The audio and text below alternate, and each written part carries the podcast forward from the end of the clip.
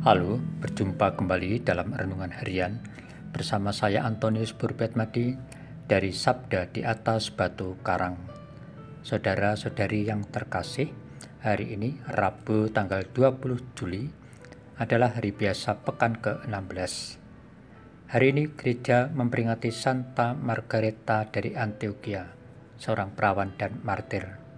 Santo Vincent Kaun, seorang martir, dan Nabi Elia, Renungan kita hari ini terinspirasi dari bacaan kitab suci.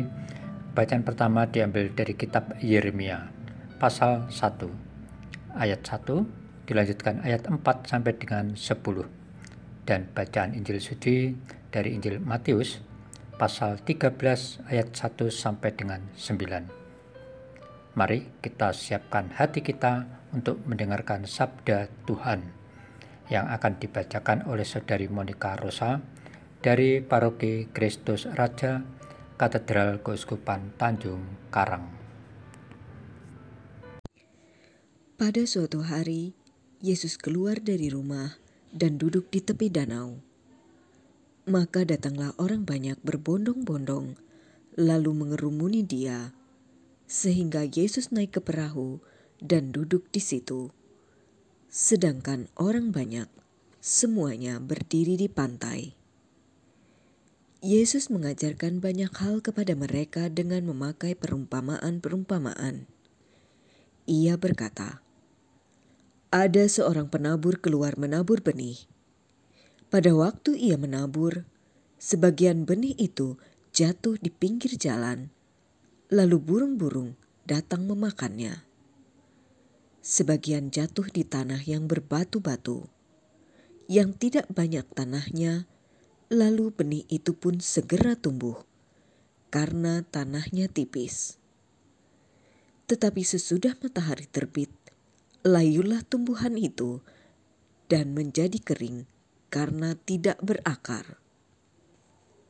Sebagian lagi jatuh di semak duri Lalu makin besarlah semak itu dan menghimpitnya sampai mati. Dan sebagian jatuh di tanah yang baik, lalu berbuah. Ada yang seratus ganda, ada yang enam puluh ganda, ada yang tiga puluh ganda. Barang siapa bertelinga untuk mendengar, hendaklah ia mendengar. Demikianlah sabda Tuhan. Terpujilah Kristus.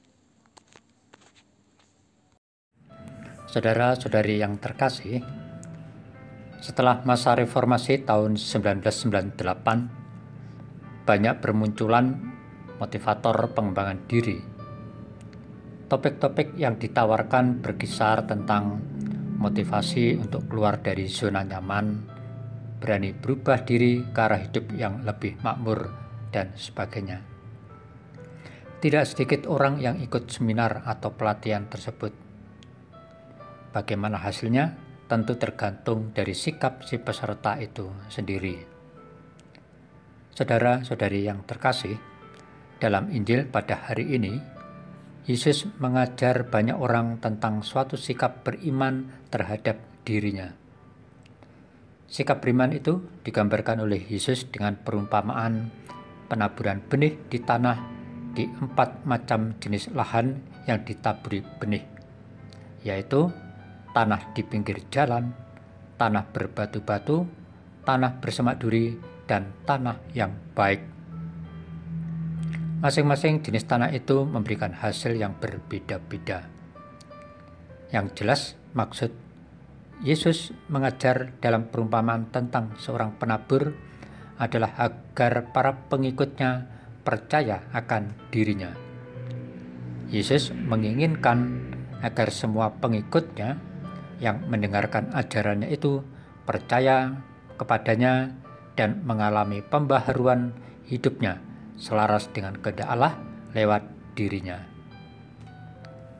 Bagaimana dengan diri kita sendiri dalam menanggapi sabda Tuhan? Kita termasuk jenis tanah yang mana menjadi lahan bagi Tuhan?